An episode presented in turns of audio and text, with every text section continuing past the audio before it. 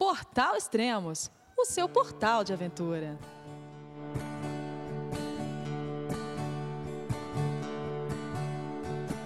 Olá pessoal, bem-vindos a mais um podcast do Portal Extremos. Hoje vamos falar sobre o primeiro mochilão e a convidada para fazer parte desse podcast é a Jus Prado, que tem uma boa experiência nisso. Oi Jus, bom dia, tudo bem? Oi Elias, bom dia, tudo jóia? Tudo jóia. Hoje vamos falar de um de um assunto que é para muitas pessoas já isso já passou, né? Muitas pessoas já fizeram essa primeira viagem, já perderam esse medo de, de viajar para fora a primeira vez. A dica que nós vamos dar é mais para quem está querendo viajar para fora do Brasil e que, que, seja a primeira vez ou uma das primeiras vezes, né? Então a, a gente vai falar mais ou menos sobre isso e dar algumas dicas. Jus, sua primeira viagem para fora do Brasil, para onde foi? A primeira viagem para fora foi para Bolívia. Eu fui de ônibus para Bolívia. É, deve ter sido uma boa experiência. Imagina, saindo primeira vez do Brasil para Bolívia. Foi, é, e de ônibus ainda levou a, a, quatro dias para chegar em La Paz. Que maravilha, muito bom. É, eu acho que a minha primeira viagem para fora do Brasil também de mochilão foi para Patagônia. E eu acho que para quem está viajando a primeira vez, para estar tá planejando viajar para fora do Brasil, acho que a América do Sul é um destino muito fácil, né? É, é fácil de, de você de transporte, você pode escolher, depende é, das suas condições, você pode ir de ônibus, você pode ir de avião. A língua também é, é muito fácil, né? Você teve muita dificuldade com isso, Jus? Não, não, é, é, é isso mesmo, é bem, é bem tranquilo se você escolhe algum dos nossos países vizinhos, né, para ter uma primeira experiência, por todas essas facilidades. E também pelo orçamento de, de ser viável, de poder transitar nos, nos outros países usando todos os, os meios possíveis, né? É, é interessante. É, eu quando eu comecei a planejar viajar para fora do Brasil, aí surgiu aqueles medos, né? Ah, mas e aí, eu vou conseguir falar, vou conseguir entender o pessoal, o custo disso, quanto que é. Eu acho que esses medos, eu é, para superar eles, eu levei praticamente quatro anos. Eu queria viajar naquele ano, né? Acho que era 99. Então, como não tinha a internet não estava muito popularizada, eu, a gente não conseguia ah, muitas dicas de roteiros, de quanto custava. Então, é, isso acabava impedindo é, de eu viajar. Por quê? Porque eu ficava com medo que fosse muito mais caro do que eu imaginava. E... É, a internet. Desculpa, a internet surgiu para tá, tá, ajudando muito nesse nessa parte de, de planejamento de viagem, de contato com pessoas. É uma ferramenta importante hoje em dia para tudo. É, é, uma das coisas que acontecia era eu estava querendo me equipar para ir viajar. Então eu queria ter uma mochila boa, queria ter uma barraca boa, queria ter. É, eu lembro que na época eu comprei um GPS de pulso. Era um relógio da Casco que tinha GPS, coisa, coisa maluca, né? Quer dizer, você vai viajar. A minha ideia era viajar para Patagônia. Você não, você não precisa de um GPS para viajar para Patagônia, porque as trilhas que você vai percorrer são todas demarcadas, é, tem muita gente na trilha, então é, às vezes a gente comete alguns excessos. E eu lembro que eu estava querendo também fazer uma viagem de baixo custo. Eu lembro que o que eu gastei em, nesses equipamentos que eu queria levar era muito mais caro do que a viagem que eu, que eu fiz, entende? Então, se eu tivesse comprado o, o, essencial e tivesse economizado, já teria viajado há muito tempo. E eu acho que esse é algum, algum dos erros que o pessoal comete, né? O pessoal quer viajar para Patagônia, para Bolívia, para o Peru, só que ele quer ir com a melhor mochila, com o melhor agasalho. Isso não vai fazer diferença. Se ele for com um agasalho mais ou menos, que, que aguente, e não vai fazer diferença nenhuma, né? É, é. Nem sempre o melhor é o viável no momento. Então, você tem que procurar o que você tem de ferramenta hoje para que isso aconteça. E não criar tantos empecilhos como ter o equipamento mais caro ou não. Procurar pesquisar os similares antes de de, de montar os seus equipamentos para viajar. Então, tudo depende do seu orçamento, do seu objetivo, para a partir daí ir criando as, as possibilidades de fazer a viagem acontecer. É. eu estava perdido na época com, com referente ao orçamento da viagem. E aí eu estava passando na, na, livraria na FENAC, aí eu vi lá o, Guia Criativo para o Viajante Independente da América do Sul, é, dos Zizanis e Os Viajantes, né, os autores. Hoje ele está na quinta edição, acho que já deve estar tá da quinta para sexta, acho que esse é o mais novo que eu tenho da quinta edição, mas eu, eu, comprei desde, acho que o primeiro que eu comprei foi em 2003, 2002, alguma coisa assim, acho que foi 2003. E o interessante é que é, ele é um, um, guia da América do Sul, escrito por brasileiros para brasileiros. Então, quer dizer, ele tem muita dica boa. Então, quando eu peguei o guia, é, eu, tava, eu tinha planos de fazer a Patagônia, só que ia fazer só a região dos lagos, ali próximo a Bariloche e lado do, do Chile também, Osorno, aquela região. Isso porque eu achava que o meu orçamento, o que eu tinha, só dava para fazer aquilo. Mas meu sonho era ir para a Patagônia, mais, mais ao sul, é, mais austral, que seria lá em Torres del Paine, Alchaltén, Ushuaia. Só que eu achava que o meu orçamento não dava. Quando eu comprei o guia, eu comecei a, calcu é, a calcular todo, todos os gastos, fazer todo o roteiro, e que eu teria com ônibus, com eu, na verdade essa primeira viagem eu fiz de boa parte de ônibus, só um trecho lá que eu fiz de avião entre Ushuaia e, e Buenos Aires na volta. Então quando eu fiz todo o cálculo, eu vi que o, orçamento que eu tinha em mão dava para fazer tudo que eu queria. Então quer dizer, às vezes você vê como informação é uma coisa importante, né? Eu, tava, eu ia fazer um pedacinho só da Patagônia e quando eu vi eu tinha é, orçamento para fazer a Patagônia toda. É super, super importante o, o planejamento antes, né? E deixar sempre um espaço aberto para o imprevisto e, e, ser, e mesmo com o espírito de flexibilidade, de, de entrega, porque a gente planeja, mas né, na, na prática sempre pode acontecer diferente. É, aconteceu, acho que quase todas as minhas viagens aconteceu mais ou menos o que você falou. É, eu planejava tudo, eu sempre gostei de guias, né? Então eu sempre, o meu planejamento é sempre em cima de guia. Então eu vejo dias é, que eu vou passar, lugares que eu posso ficar. Só que eu às, vezes eu levo guia, mas normalmente eu não levo guia na, na viagem. Por quê? Eu, eu tento deixar um pouco ao acaso, entende? Senão toda viagem já está programada, você sabe tudo que vai acontecer, não tem graça, entende? O, quando eu fui para a Patagônia, eu encontrei um italiano e ele falou assim, eu tava, a gente estava chegando em El Calafate e depois ia para Torres del Paine. Ele falou assim, ah, eu tô indo para o. Você não vai, Elias? Eu falei, não, não vou. Eu falei, mas como você não vai? Todo europeu vem aqui para a Patagônia para ir para o né? Que é o principal, o, é o local, é o maior local de escalada na Patagônia. Então, quer dizer, aí ele começou a falar isso, eu falei, pô, e não estava no meu roteiro ao Chaltén, né? E eu falei, ah, tanto ele assistia, ele também era fotógrafo, falei, pô, ele deve tá, estar tá sabendo o que ele está falando. Falei, ah, eu vou, vou, vou para o Chaltén. Eu fui, fiquei três dias ao Chaltén e foi um dos lugares mais bonitos que eu conheci da Patagônia, né? E foi ao acaso, né? Isso, isso é bem interessante. É, é tem que tá, estar tá aberto, não ficar tão preso no planejamento e nem tão relaxado, né? Procurar o caminho do meio ali, fazer um planejamento para ter uma ideia e, e deixar aberto para as oportunidades que forem aparecendo. É, falando sobre é, o que levar em uma viagem assim de um mochilão, é, quais foram os principais é, equipamentos que você levou na, sua na primeira viagem para a Bolívia?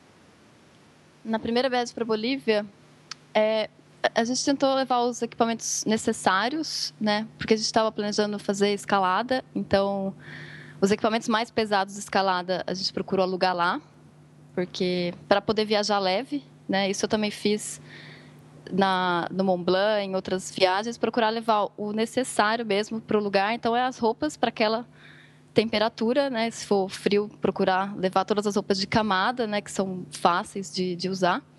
Não precisa levar 10 diferentes casacos, né? Levar dois e um você usa, o outro, se caso um tiver é muito sujo, você usa o outro, ou você usa um para dormir, o outro para andar no dia a dia. E depende do tempo que você vai ficar também, né? Então, é, é procurar levar o necessário e lugar no, no próprio lugar. É interessante isso, porque eu lembro também, as primeiras vezes que eu estava planejando viajar, eu ficava olhando aquelas mochilas. Pô, tinha 50 mais 10, aí tinha 65 mais 15, tinha 70. Aí você pensava, pô, vou comprar 70 mais 10 que, no, que eu vou poder levar o que eu quiser, entende? Mas acho que a viagem inteligente é você levar o menos possível, né? Então, quer dizer, não que uma mochila 70 mais 10 vai ser a ideal para sua viagem. Às vezes é, você vai carregar muito peso à toa. O ideal é você contrabalancear isso, é tentar levar o menos possível, menos peso possível, e porque aí vai ser mais tranquila a sua viagem. Dependendo, dependendo do roteiro que você vai fazer, é bom você estar tá com uma cargueira, né? Depende uma cargueira média e uma mochila de ataque. Que nas minhas primeiras viagens eu sempre deixava minha mochila cargueira na pousada, no, ou no hostel onde eu estava, e quando eu ia fazer a trilha do dia, eu fazia com, com a mochila de ataque. É mais ou menos assim que você faz, Jus? É, essa é uma boa opção também. Depende. Essa, essa última viagem que eu fiz para a Noruega, eu levei só uma mochila de 45 litros, que era até para poder levar como mala de mão nos, nos voos baratos que nas companhias aéreas aqui. Então foi, foi um pouco difícil. Você monta a primeira vez, dá uma olhada e começa a tirar o que você acha que está desnecessário ali. Então a dica é montar a mala uma semana antes, você monta com o que você acha que vai precisar e aos poucos você vai tirando as, os, o que você acha que está a mais ali. Né? É, exatamente. É, o, o, que você falou é o que eu faço é, atualmente, né? É, depende de alguns roteiros, ele, ele pede você realmente ter uma, mochilinha para fazer o trekking do dia. Porque às vezes você vai ficar parado num ponto e vai fazer vários treks. Tipo, é, é o Chaltén. Eu ficava no hostel e todo dia eu ia e voltava é, para trilha. Então eu fazia um roteiro e voltava. Eu não estava acampando é, lá no meio da trilha. Então, quer dizer, é, se eu levasse todo dia uma mochila de ataque para trilha, ia ser absurdo. E nem precisaria, porque eu só ia fazer um, um passeio do dia, então eu só precisava de água, do meu equipamento fotográfico, uma blusa reserva, uma Norak. Então aí você precisa de uma mochilinha. Hoje em dia, depende da viagem que eu, que eu faço, é exatamente o que você falou. Eu tento. Eu estou levando ultimamente uma mochila 35 litros. Então eu tento colocar tudo nela. E, e o bom também é que ela vai no, no, ela vai dentro do avião, não precisa despachar a bagagem, então fica tudo mais, mais tranquilo. E você vai carregando mais peso. Além da mochila 35 que eu levo, eu levo uma pequenininha, uma da máquina fotográfica, entende? E então, quer dizer, eu levo, acabo levando é, é uma mochila, né? E mais a da máquina que praticamente só envolve a máquina. Então, o ideal é isso. Quanto menos peso você levar, mais você vai poder caminhar, menos é, é peso à toa você vai, você vai levar na trilha. Né? É, menos estresse também com, com voo, se tiver que pegar voo. E é mais fácil para se locomover porque você está sempre ali com a sua mochila à mão. E dependendo da viagem, precisa de, de outra, como você falou. No Mont Blanc eu levei, levei duas. Levei uma de 70 e levei uma de, de 40, que era para fazer a escalada. Então, é, é, é planejamento. Então, é começar a ver é. planejamento e depende do roteiro que você vai fazer. Né? Se você vai fazer um roteiro que é uma travessia, tipo o que eu fiz no Mont Blanc, é, você todo dia você vai estar com sua mochila. Não tem um, um, tipo a mochila de ataque é, não faria jus ali é, no momento. É, você está com uma cargueira com uma de ataque. Como você todo dia você está fazendo a trilha e atravessando é, a região, é, você sempre está com, com, a mochila nas costas. Então eu procurei uma mochila média para poder levar, apesar de ter ficado bem pesada mesmo assim. É isso, tem que tá, estar tá preparado. Não importa é, é o planejamento, mas procurar focar para o que você vai porque você vai levar e ver se você está na condição de carregar aquilo que você está que você está levando, né? Então é, é procurar sempre o equilíbrio, né? Levar o necessário e ter condições de carregar o que você está levando. Quais as dicas de roteiro na América do Sul que você daria, Jus? América do Sul, eu tive a oportunidade de visitar apenas a, Bolívia e a Argentina. Uhum. Então, eu, ambos eu gostei bastante. Né? Pretendo voltar e explorar mais a América do Sul quando tiver oportunidade. Mas por enquanto estou focando aqui na Europa. Mas são lugares incríveis. Na Argentina, é, a gente foi duas vezes de carro. Então, é, é um lugar legal que dá para ir viajando e conhecendo bem cada vilarejo, cada cidadezinha. E, e, vale a pena, assim, dos, dos lugares que eu fui, né? É Mendonça, na Argentina, La Paz, na Bolívia. E são os lugares que eu fui que eu, que eu, que eu indico e que, que vale a pena. E são roteiros, é, Bolívia, Peru, são roteiros é, muito baratos, né? Tipo, a comida local, o dinheiro local é muito desvalorizado, né? Então, o real vale muito, né? É, Isso. A gente se sente como um europeu chegando no Brasil, porque o europeu quando chega com euro ou o americano quando chega com dólar, o dinheiro vale muito. E quando a gente chega na Bolívia, no Peru, é, a gente tem essa sensação, o dinheiro vale bem mais lá. Então é uma viagem, você consegue fazer uma, uma viagem bem econômica para essas regiões. Exatamente, você pode ficar mais tempo, e, e, inclusive o meio de transporte terrestre é muito barato também, ir de carro ou de ônibus sai, sai bem em conta e você pode ficar muito mais tempo com, com menos dinheiro, né? Exatamente. É, os roteiros tradicionais são muito procurado, que o pessoal é, quer ir pela América do Sul, é Machu Picchu, né? Que ou pode ser feito de avião, você pega um avião no Brasil, desce em Lima, em Lima você pega outro avião, desce em Cusco, né? Tem um problema nessa logística que você normalmente você vai sair do Brasil a, de 800 metros e quando você pousar em Cusco é 3.500 metros aproximadamente. Então quer dizer, muita gente que eu encontrei lá em Cusco ou em Machu Picchu estava com dor de cabeça por causa disso, porque a pessoa sai de 800 metros no outro dia já está em 3.500. É, é, diferente de quem faz de ônibus que vai subindo é, lentamente a cada dia, entende? E eu fiz de ônibus, quando eu fui para Machu Picchu, eu fiz de ônibus e fiz um roteiro um pouco diferente, porque todo mundo faz é, passando pelo por Mato Grosso e entrando ali na Bolívia, fazendo o trem da morte, passando La Paz e depois sobe vai para vai o Peru. Eu fiz ao contrário. Eu, eu fiz tudo de ônibus, mas eu fiz de ônibus saindo de São Paulo e fui para Santiago, do Chile. E de Santiago eu subi o Atacama, e do Atacama eu fiz aquela travessia é, lá de São Pedro de Atacama até Iune, que é aquela travessia de três dias de, de uma 4x4. E depois eu fui subindo chegar, até chegar a Cusco. Isso foi interessante porque é, eu fui pegando alti, várias altitudes é, a cada dia. Então, quando eu cheguei em Cusco, eu já estava aclimatado. Em Cusco nem era o lugar mais alto que eu já tinha passado. Eu já tinha passado a mais de 4 mil metros. Então, quer dizer, quando eu cheguei em Machu Picchu, que não é tão alto assim, é 2.500, eu estava bem aclimatado. Então, eu não tive problema nenhum. Eu encontrei muitas pessoas que tinham chego de avião para fazer essa viagem e estava com muita dor de cabeça. Acho que você, você tem boa experiência nisso, em aclimatação, né, Jus? É, é, aclimatação é, às vezes a gente torna isso como um bicho de sete cabeças, né? Não é, não é bem assim. É, é procurar estar em conexão com o seu corpo e sentir como que vai ser nesse ambiente diferente. O corpo ele começa a sentir acima dos 3 mil metros.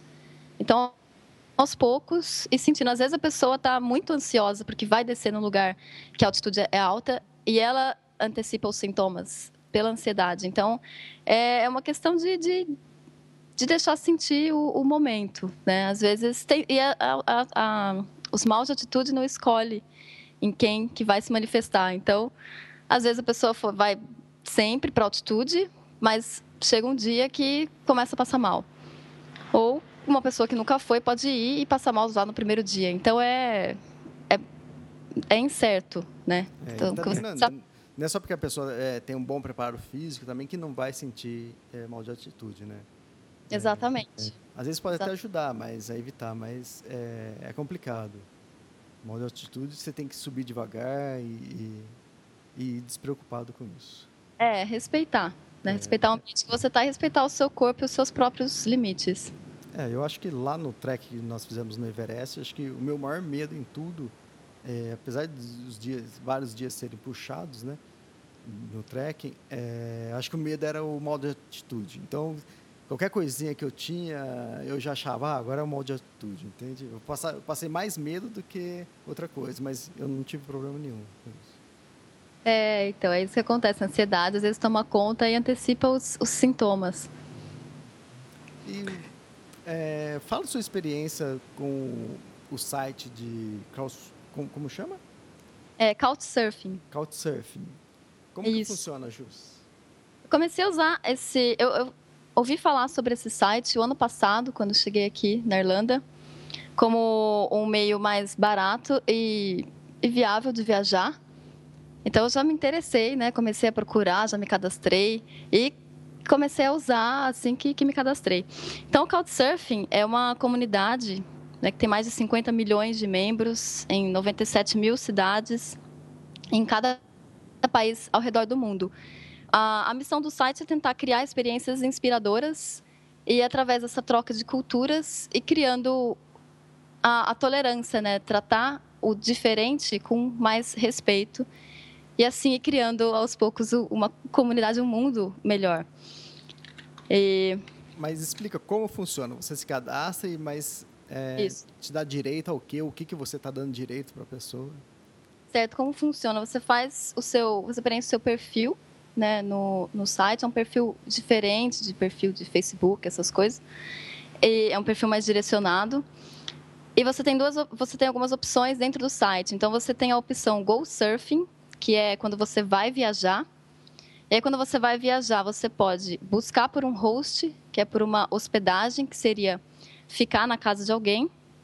Ou você pode também, enquanto você vai viajar, tentar buscar alguma pessoa que mora por ali para o hangout, né? que seria sair. E você pode direcionar a sua viagem a partir daí. Você pode sair para ir para um museu, para ir para um pub, ou sei lá, para fazer uma escalada. Depende do, do que você quer, do seu objetivo. Ou você pode também, nessa de viajar, participar de algum evento que esteja acontecendo com a comunidade de Couchsurfing local. Então, tem essa parte também de eventos e atividades né, em cada cidade. Aqui em Dublin tem também, é, é, o que eu procuro participar também, às vezes, quando, quando dá. A outra opção do site é o host, que é quando você vai hospedar um viajante. Então, você pode convidar alguém que, quando você, você, você posta os seus planos de viagem, então, o, a região que você vai visitar, o seu perfil fica disponível para todos os couchsurfers daquela região, para todas as pessoas que, que têm cadastro no site lá. E aí alguma pessoa pode ler o seu perfil, achar interessante, ou achar interessante os seus planos e te convidar. Ou você também pode ler o perfil de alguém e enviar as solicitações de, de hospedagem. E aí a sua solicitação ela pode ser respondida ou não, né? Porque a gente acaba recebendo várias solicitações para várias coisas e não dá às vezes tempo de responder tudo ou não dá para fazer tudo, né? E então você, você, seleciona, né? Seleciona as pessoas que você gostaria de conhecer ou, e, tudo, e tudo mais. E, e, é muito importante você ter um bom perfil, né, com foto, preencher certinho todos os campos, deixar bem o mais claro possível sobre você. É, eu lembro, acho que foi em 2006, eu me cadastrei no, logo começou essa febre, começou a notícia sobre isso. Eu me cadastrei e eu, eu morava é, em Cabreúva, né, ali próximo, eu tinha uma chácara próxima a Campinas, e eu coloquei como eu receberia é, viajantes, né, mochileiros. E só que, quer dizer, eu nunca fui muito atuante nisso, mas eu sempre fiquei pensando, mas será que funciona isso mesmo? Porque quando você, o, a ideia é quando você viajar, você se hospedar na casa de alguém, ou quando alguém viajar, se hospedar na sua casa. Então tem essa troca. E, mas como funciona isso? É legal? Funciona mesmo?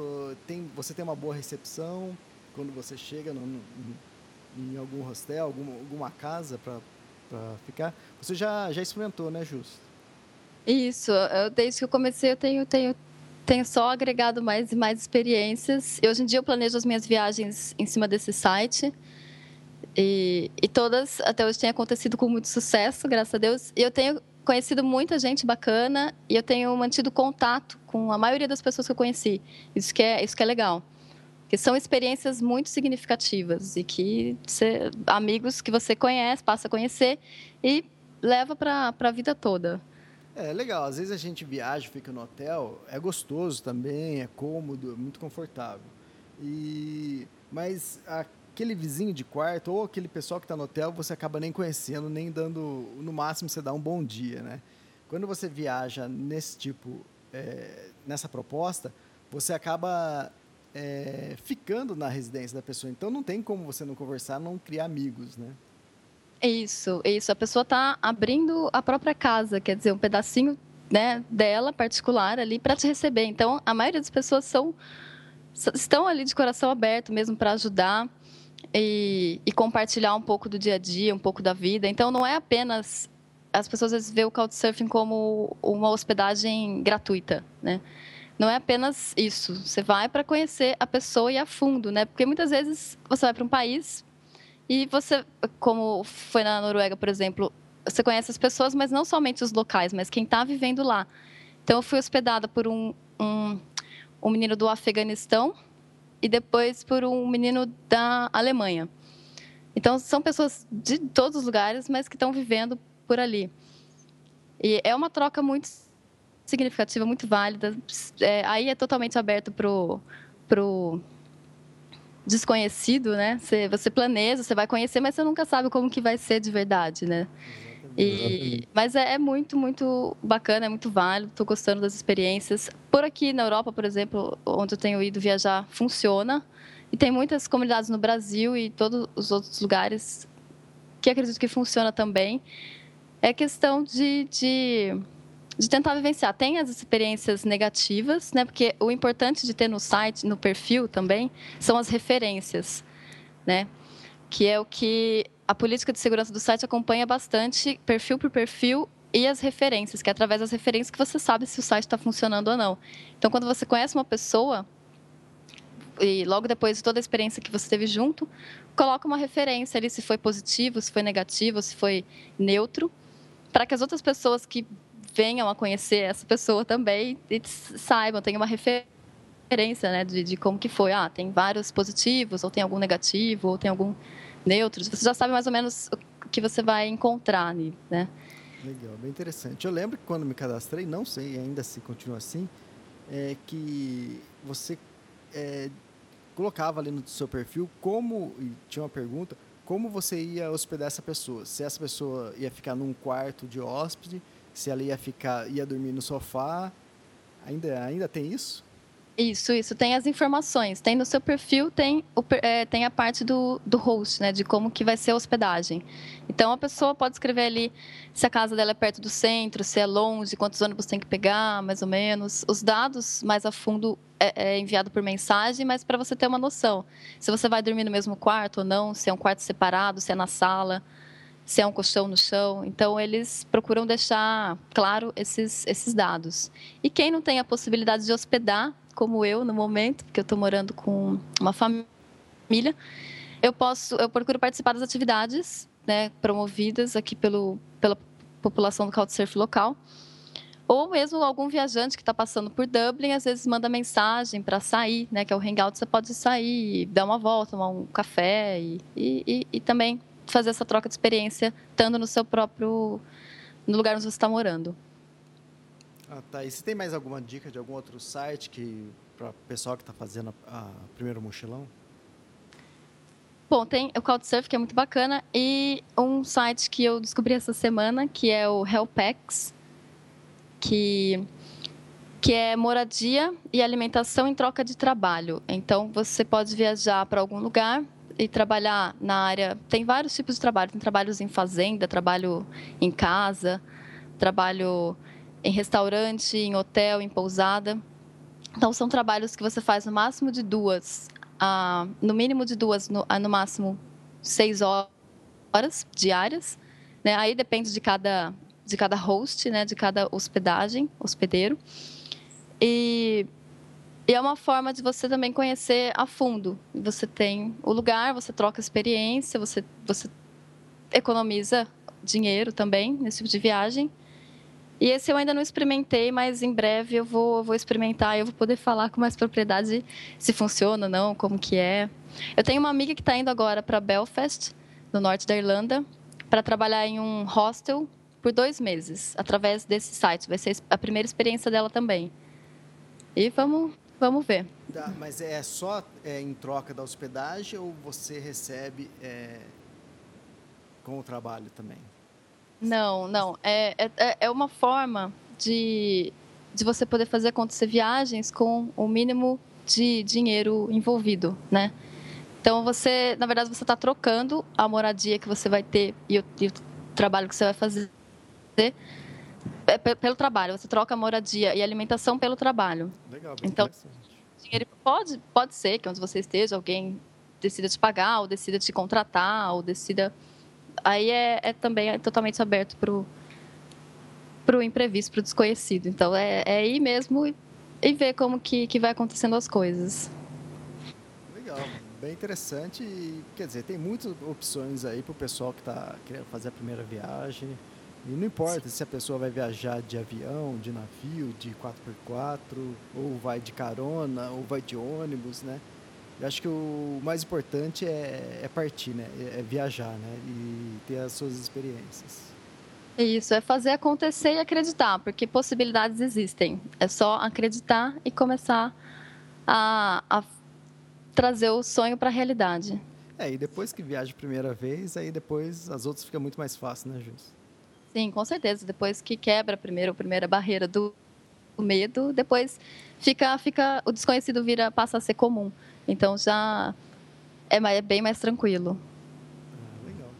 Bom, eu espero que o pessoal tenha aproveitado. Quem quiser mais dicas, quiser saber mais algumas coisas, é só deixar recado aqui embaixo no, no mural de recados aqui do Facebook e que a gente vai estar respondendo.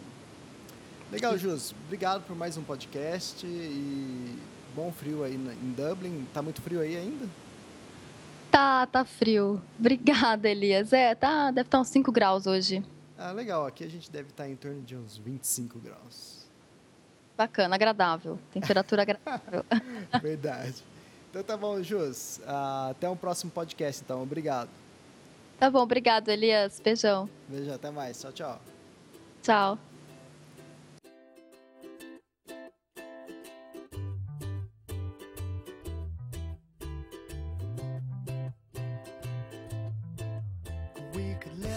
Love be the fading sky.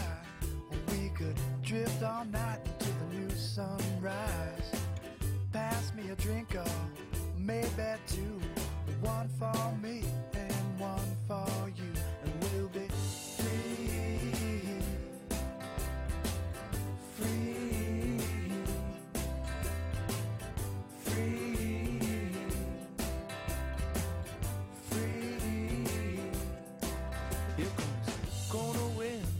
changing tide.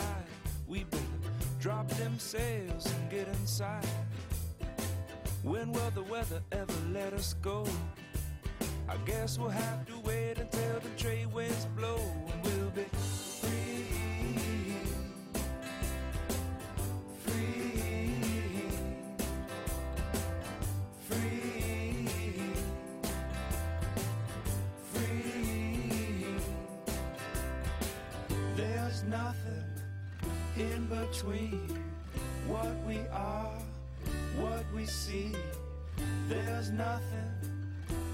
between what we are, what we see, what we are. We are just on a lifeboat, sailing home with our drunken hearts and our tired bones. But I just take one last look around. Yeah, and every place feels like a familiar town.